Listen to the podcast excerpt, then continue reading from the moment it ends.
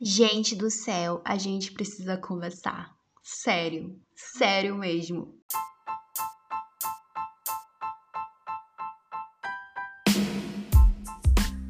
Oi, gente, tudo bem com vocês? Eu espero que sim. Para você que não me conhece, é novo por aqui, eu sou Ali Neves e esse é o meu conto de falas, meu podcast, o seu podcast, o nosso podcast. Já deu para perceber que eu tô animada, né? Então vamos logo começar aqui o episódio de hoje. Meus amores, esse episódio ele vai falar diretamente com os adolescentes. Mas se tu não se considera adolescente, não tem problema, fica aí que você continua sendo muito bem-vindo. Antes de mais nada, eu quero pedir do fundo do meu coração para você seguir a página do meu podcast lá no Instagram. Então procura lá direitinho arroba meu conto de falas. Aproveita, indica pros teus amigos para ajudar aquele perfil a crescer. Eu tô contando com vocês, viu? E vamos começar esse episódio logo que eu tô enrolando Deixa eu contar um negócio pra vocês. Eu tô tentando não rir, porque eu vou estragar esse episódio. Mas ontem eu encontrei um caderno de perguntas da minha irmã, que ela escreveu quando ela tinha uns 15 anos. Não lembro quantos anos ela tinha, mas era mais ou menos isso.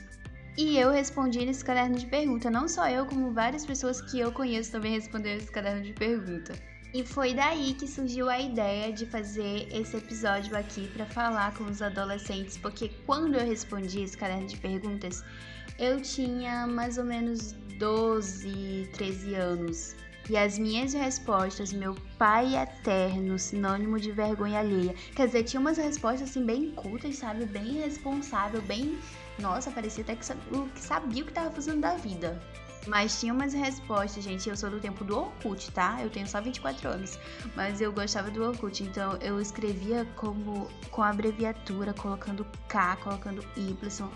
Meu Deus, tá. É, hum, gente, só vocês vendo meus cadernos de perguntas, sério. Eu não sei se tu sabe, mas aqui no Brasil, o Estatuto da Criança e do Adolescente considera adolescente aqueles que estão na faixa etária de 12 aos 18 anos. Mas tem alguns cientistas que consideram a partir dos 10 anos até os 24 anos. Pode parecer exagero 24 anos, mas isso tem uma explicação e eu vou resumir aqui para vocês. É porque hoje em dia né, os jovens passam mais tempo dentro das escolas ou das faculdades e demoram a casar, demoram a constituir família.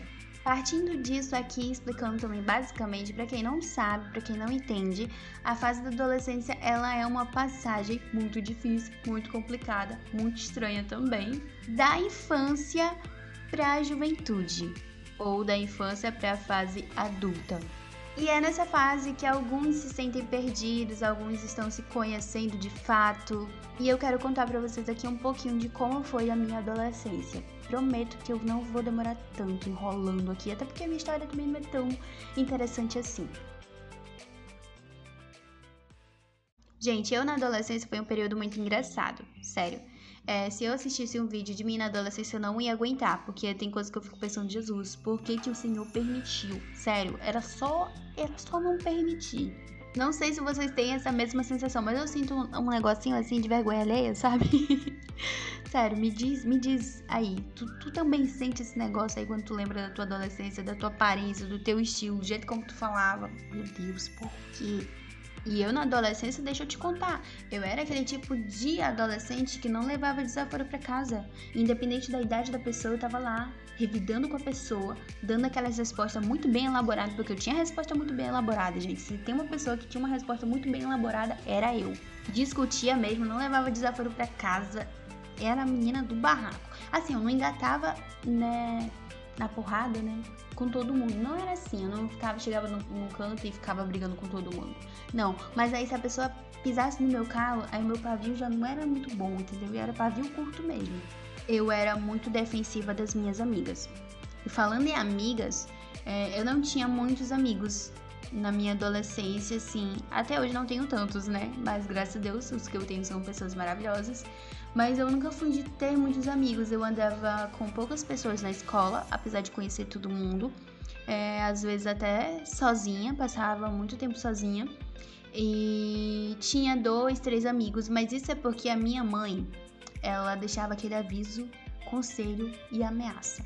De tipo assim, se você andar com muita gente, se rolar uma treta ali, vai culpa para todo mundo e tu vai pegar o teu quando chegar em casa. Sabe muito bem que quem anda em grupo é bagunceiro, arruaceiro, enfim, desse nível, nesse nível aí. E eu sempre ficava muito chateada porque eu via aqueles grupos de amigas que, ai, melhores amigas, isso e aquilo. Aí depois eu ficava escutando uma falando mal da outra. Aí eu não queria passar por isso. E aí, agora pensando, eu tinha minha cabeça até que no lugar, né? Sempre prezei muito por ser verdadeira. Até hoje eu sou assim, só que hoje eu tenho um senso, né? Que eu procuro umas palavras assim, mais de boa para chegar com a pessoa. Mas antes não. Antes eu chegava com a pessoa e falava as coisas e papo, eu não sabia nem se ia doer na pessoa, se tava machucando. Não. Eu era muito assim.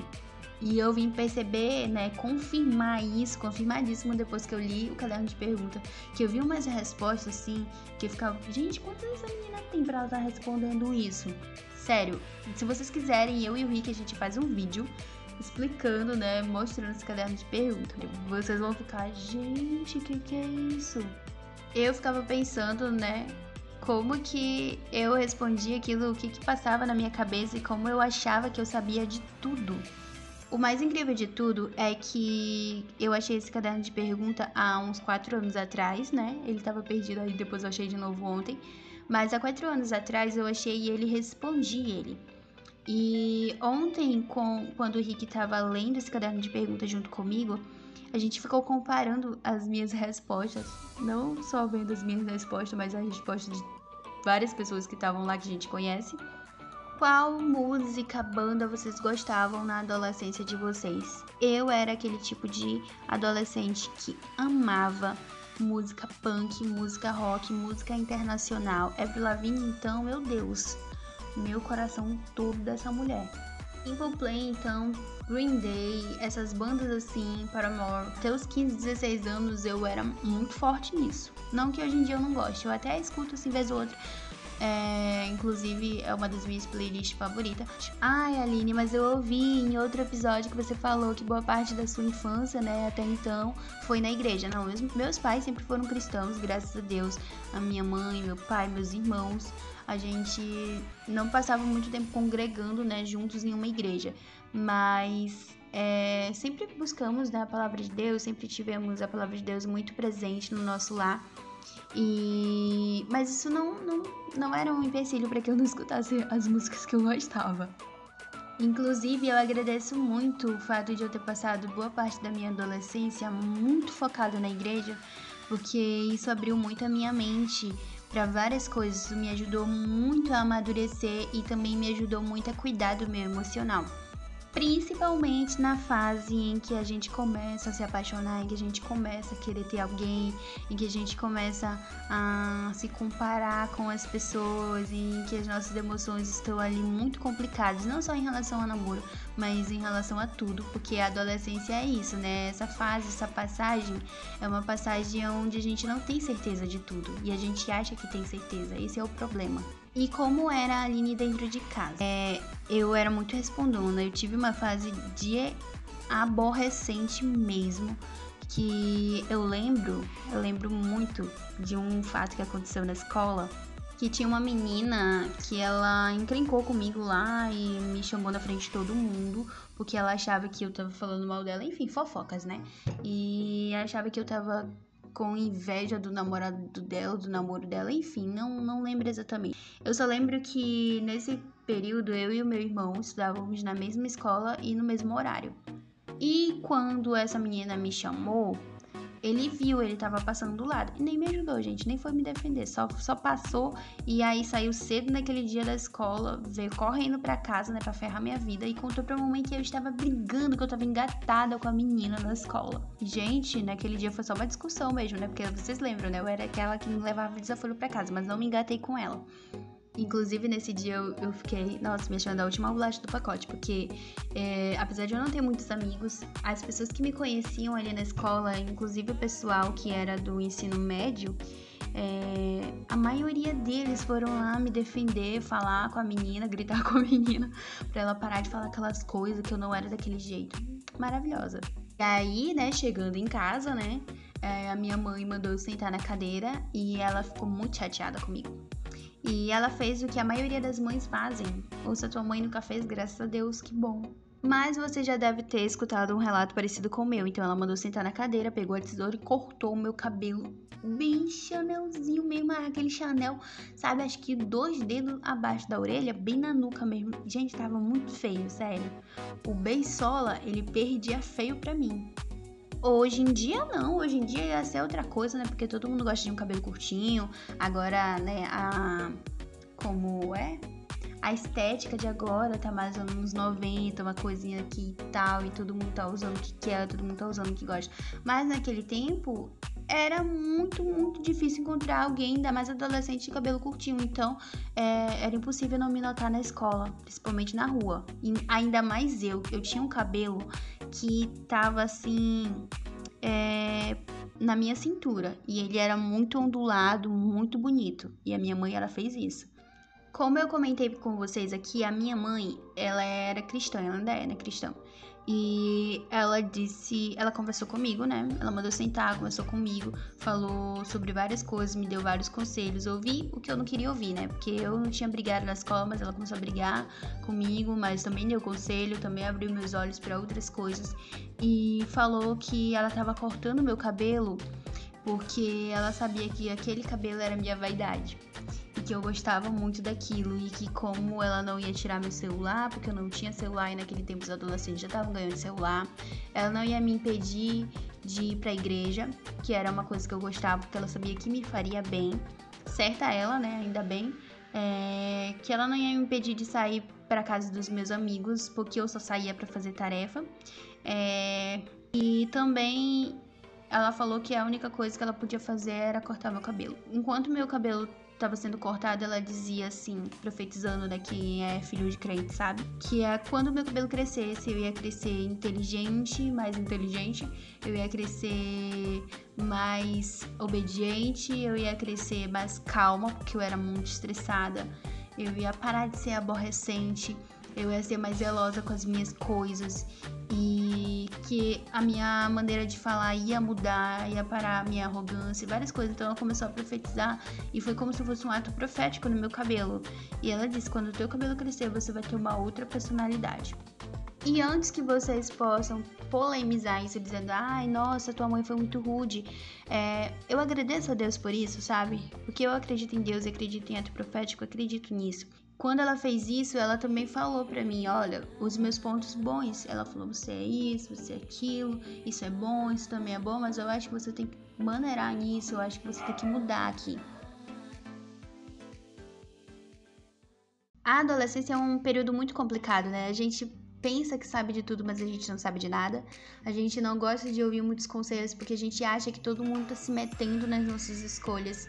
Mas quando o tempo passa, a gente vai amadurecendo, a gente vai percebendo que certas coisas poderiam ter sido evitadas se a gente não tivesse metido a cara para fazer, se a gente tivesse aprendido lá na teoria mesmo, se a gente tivesse ouvido o conselho. Muita gente defende aquele dito de errando que se aprende, mas se você puder evitar, ah, não que você vai ser perfeito, mas se você puder evitar errar naquele, naquele negócio que você sabe que vai dar errado, você sente, você sabe que vai dar errado é, se você puder evitar a palavra ver, porque tem coisas que, infelizmente, nem que a gente se arrependa, não dá para voltar atrás, não dá para mudar, não dá para apagar. E muita coisa, ainda mais na fase da adolescência, machuca tanto o coração, marca tanto a nossa vida, que acaba trazendo muitos traumas, sabe, para nossa fase adulta, que às vezes é muito mais difícil de ser resolvida, muito mais difícil de ser compreendido. Por isso, se você é adolescente e você achar que, nossa, Aline, você é mais uma pessoa que tá falando demais com os adolescentes como se soubesse de tudo. E é verdade, gente, eu não sei de tudo. Tem coisas que eu gostaria de ter simplesmente dito eu não vou fazer e fiz na minha adolescência e poderia ter evitado muita coisa. E todo mundo deveria entender o adolescente. É difícil até pra gente que já passou da adolescência entender um adolescente, porque às vezes a gente quer comparar, né? Ainda tem esse lado nosso, esse nosso lado aqui que quer comparar a nossa adolescência com a adolescência de agora, que quer fazer o outro entender uma coisa que pra gente também foi muito difícil de entender. É, poucas vezes é, é fácil para o adolescente entender um conselho. Né? Então, se para você foi fácil você entender um conselho do seu pai, da sua mãe, agora você é adulto, amém. Mas tem alguns que não têm facilidade e às vezes quer, quer que o outro tenha facilidade de entender. E a gente esquece que a gente foi igualzinho, sabe? Eu falo isso porque eu tenho um irmão que ele tem 15 anos e eu não vou falar muito dele aqui para não ficar muito longo, mas tem muita coisa que eu olho para ele e me identifico porque eu era igual. E às vezes eu quero aconselhar ele em coisas que eu penso, né, eu faço ideia que você deve achar chato, mas um dia você vai me agradecer. É igual quando os nossos pais falam com a gente. Adolescência é essa fase que é muito desafiadora e difícil demais de a gente entender as nossas emoções. Por isso que a gente às vezes acaba que as pessoas acaba achando, né, desculpa, que as pessoas estão se metendo demais na nossa vida, porque tem coisas que a gente quer arrumar ali para ficar bom e a gente não tá conseguindo arrumar ainda. Chega alguém tentando ajudar, mas mais bagunça do que ajuda a arrumar. É... E às vezes a gente tá tentando entender, entender o que que tá se passando. O adolescente, ele sente muita carência. Ele, à medida que ele sente muita carência, ele se estressa demais. Parece que é a fase em que o estresse ele vem ao extremo e a carência é muito extrema também. Ontem eu tava assistindo divertidamente, pela primeira vez eu sentei para assistir esse filme é, por completo e eu comecei a ver esse filme com outros olhos, porque tem algumas coisas ali que, claro, faz muito sentido, né? Mas que pega muito a gente. Como que é difícil, né? Como que é difícil para o adolescente, além de se entender, ele desabafar, ele falar, ele entender que ele precisa de ajuda, que ele precisa de conselhos, que ele precisa abrir o coração.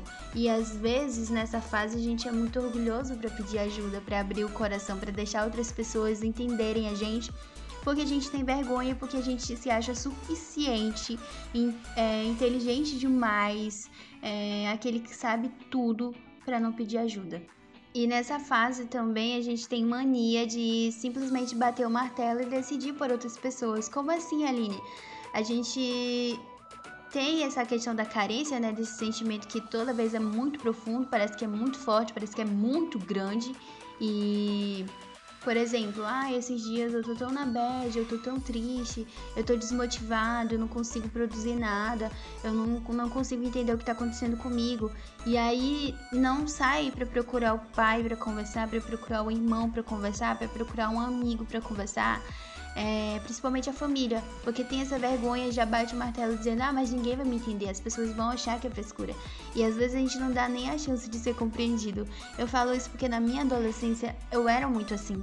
Eu não abria meu coração, eu não falava das coisas e porque eu achava que ninguém ia me entender e simplesmente guardava para mim. E isso não era de nenhuma maneira certa. Adolescente, tente quebrar o seu orgulho. Eu sei que é difícil até para você admitir que você é orgulhoso. É, eu também fui muito orgulhosa na minha adolescência.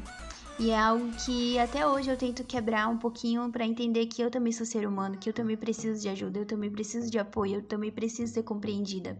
Quando as pessoas tentarem te corrigir, tentarem te ajudar, tentarem te aconselhar, não bata o pé. Não diga, ah, eu já sei disso, ah, eu já ouvi isso de várias pessoas. É, eu sei que é chato, que talvez você diga, ah, mas eu vou escutar o mesmo. Mas às vezes chega para você um conselho parecido, só que vem com um gostinho a mais, sabe? Vem com uma coisa que te, te abre mais os olhos. E conselho nunca é demais. Eu também sei que na fase da adolescência nós temos muita dificuldade de lidar com a necessidade de aprovação e que se você não cuidar disso enquanto você é adolescente, você vai levar isso pro resto da vida. Ainda mais num tempo como esse, onde as redes sociais, né, são coisas que estão bombando, fotos no feed, fotos mais bonitas, fotos mais bem trabalhadas, ângulos melhores. E a gente tem essa necessidade de aprovação de outras pessoas, de pessoas que a gente nem conhece, pessoas que a gente não deve um real, e a gente tem a necessidade de aprovação. E isso me preocupa ainda mais na questão do adolescente, porque é, o adolescente ele sempre tem essa ideia de que ele precisa ser aprovado por todo mundo. Ele precisa ser aceito na roda de amigos, ele precisa ser aceito por uma galera, ele precisa ter um estilo que é legal, que vai impressionar alguém, mas que às vezes nem é a praia dele, às vezes nem é a praia, olha só. Que às vezes nem é o estilo dele, mas ele tá usando porque todo mundo tá usando, porque se ele usar o próprio estilo, ele vai ser motivo de piada uma necessidade de aprovação até mesmo na sua aparência. É, às vezes eu acho que a gente olha para nós mesmos, né? Em um espelho distorcido, vendo uma coisa que não é verdade. E as, aí você acaba se baseando muito pelas coisas negativas que alguém fala.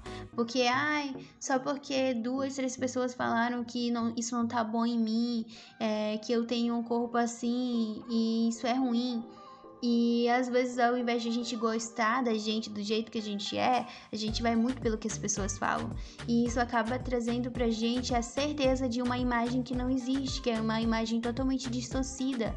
Existe muita comparação. Eu sei disso. É, eu tinha muitas amigas que se comparavam demais umas com as outras e eu, nossa, eu achava elas tão lindas assim, o cabelo perfeito é, a pele perfeita, o corpo perfeito. Na adolescência a gente tem muito dessas, né? De querer ter um corpo bonito, principalmente as meninas, de querer que a puberdade é, deixe a cintura mais fina, que a puberdade deixe as pernas mais torneadas, né? Peito, bunda, falar a verdade, logo o português claro. As meninas querem ter corpão. E o problema das que têm corpão é que elas falam mal daquelas que não têm corpão. E a verdade é que cada um tem seu tempo. E é, e é, fundamental que você se ame. É fundamental que você não, não fique com vergonha de ser quem você é. Aprenda a gostar de você, é, aprenda a gostar do que você é, do que você tem, para que você não fique refém de todo tempo estar tá correndo atrás, de entrar num padrão, de entrar em, em um padrão que não existe, de entrar em um padrão onde você precisa ser aprovado por todo mundo para você poder ficar bem. E se você ficar correndo atrás disso, meu amor, você nunca vai conseguir ficar de boa. Porque várias pessoas pensam de forma diferente. Tem gente que vai achar defeito em uma coisa que você acha bonito e tá tudo bem, sabe? É só não se importar com as coisas negativas. Eu sei que existe também uma pressão muito grande para que você pense no seu futuro, para que você planeje o seu futuro e que as coisas deem certo dentro daquela meta.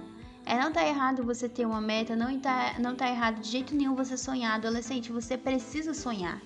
Você precisa pensar além, você precisa usar tudo isso aí que tá na sua cabeça, essa necessidade de querer tudo, de querer crescer, de querer viajar, de querer conhecer o mundo, de querer viver um, um, um relacionamento saudável. É, você precisa disso, você pode usar isso ao seu favor. Use, sonhe, faça tudo que você tiver vontade, que tiver ao seu alcance, mas não se cobre caso você olhe para suas metas, para aquilo que você fez como plano e elas acabam dando errado, acabam tomando um outro rumo, porque mais cedo ou mais tarde as coisas vão se encaixar. É, a gente tem uma ideia de ser muito imediatista, de ficar muito ansioso, de querer muitas coisas e isso acaba com a nossa mente. Porque a gente se cobra demais, a gente se frustra demais, a gente se compara demais e a gente acaba desistindo de coisas que só porque aconteceram com facilidade para outra pessoa é, e não estão acontecendo com tanta facilidade pra gente ou ainda não aconteceram, é, a gente acaba desistindo, mas isso não significa que não vai acontecer. E isso não significa que você não é bom em alguma coisa. Isso não significa que só porque você é bom em algumas coisas que outras pessoas não consideram extraordinário, que isso que você é bom é nada, é, é básico, é uma coisa idiota. Não. Você é maravilhoso. Se você tem um dom de, de fazer qualquer coisa que você gosta e você faz muito bem, e as pessoas que realmente gostam de você elogiam, elogiam, desculpa, é, valorize isso, sabe? Vá com calma nas coisas, respeite o seu tempo. Entenda que cada um tem o seu processo, cada um tem o seu caminho, as oportunidades que surgem na nossa vida surgem de forma diferente. Não é só porque você está passando por isso agora, é, que só o mundo está caindo só para você. Existem várias pessoas passando por desafios também. Todo, todos nós estamos na mesma caminhada, alguns em situações diferentes, mas todos nós vamos chegar lá. Por isso, calma, respira, pensa positivo e não desista das coisas que você quer. Independente da sua situação financeira, da onde você mora, de onde você veio, não deixe ninguém ditar o seu valor por essas coisas. Entenda que o seu, seu valor não está nas coisas. E outro conselho que eu acho fundamental e eu quero dizer para você que não tem a família que aconselha, uma família que acolhe. Passei um período da minha vida na igreja onde eu congregava sozinha.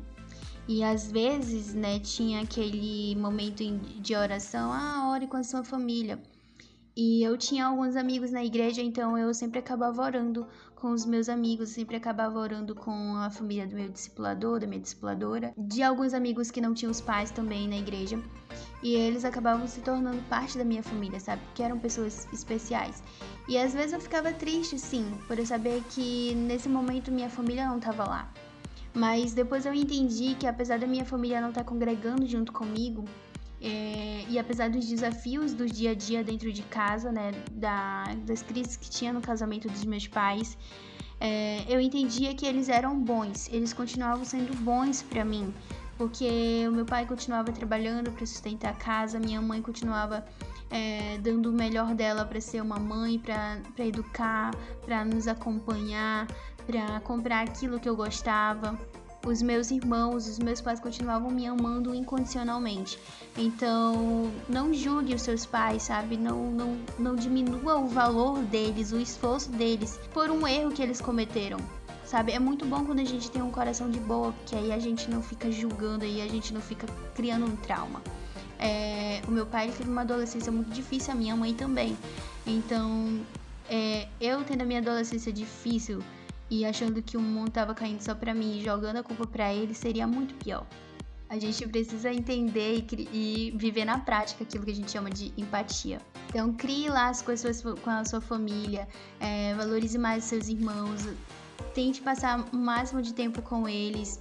É, faz o seguinte, sabe? Uma coisa que eu sempre penso é sempre na qualidade que cada um tem, é naquilo que cada um tem de diferente um do outro que é bom e coisas que eu aprendi com eles.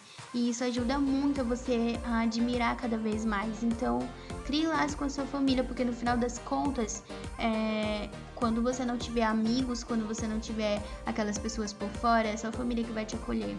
E mesmo que você nesse momento não tenha uma família que te acolha, uma família que te ajude, é, valorize aquelas pessoas que dão o máximo de si para que fique na sua vida, para que sejam presentes. E elas também são família, não é só porque o sangue não corre nas veias. Então é isso, gente. Eu espero que vocês tenham entendido, espero que vocês tenham gostado. Envia esse episódio aqui para aquela pessoa que você sabe que precisa disso. É, eu não sou a pessoa mais perfeita do mundo, eu não sei de tudo, eu também tô aprendendo dia após dia. E eu acho, né, que deveria ter falado mais coisas ou menos coisas, deveria ter falado melhor, mas eu espero do fundo do meu coração que vocês tenham entendido que tenha te ajudado em alguma coisa. E é isso, gente. Um beijo no coração de vocês. Tchau, tchau.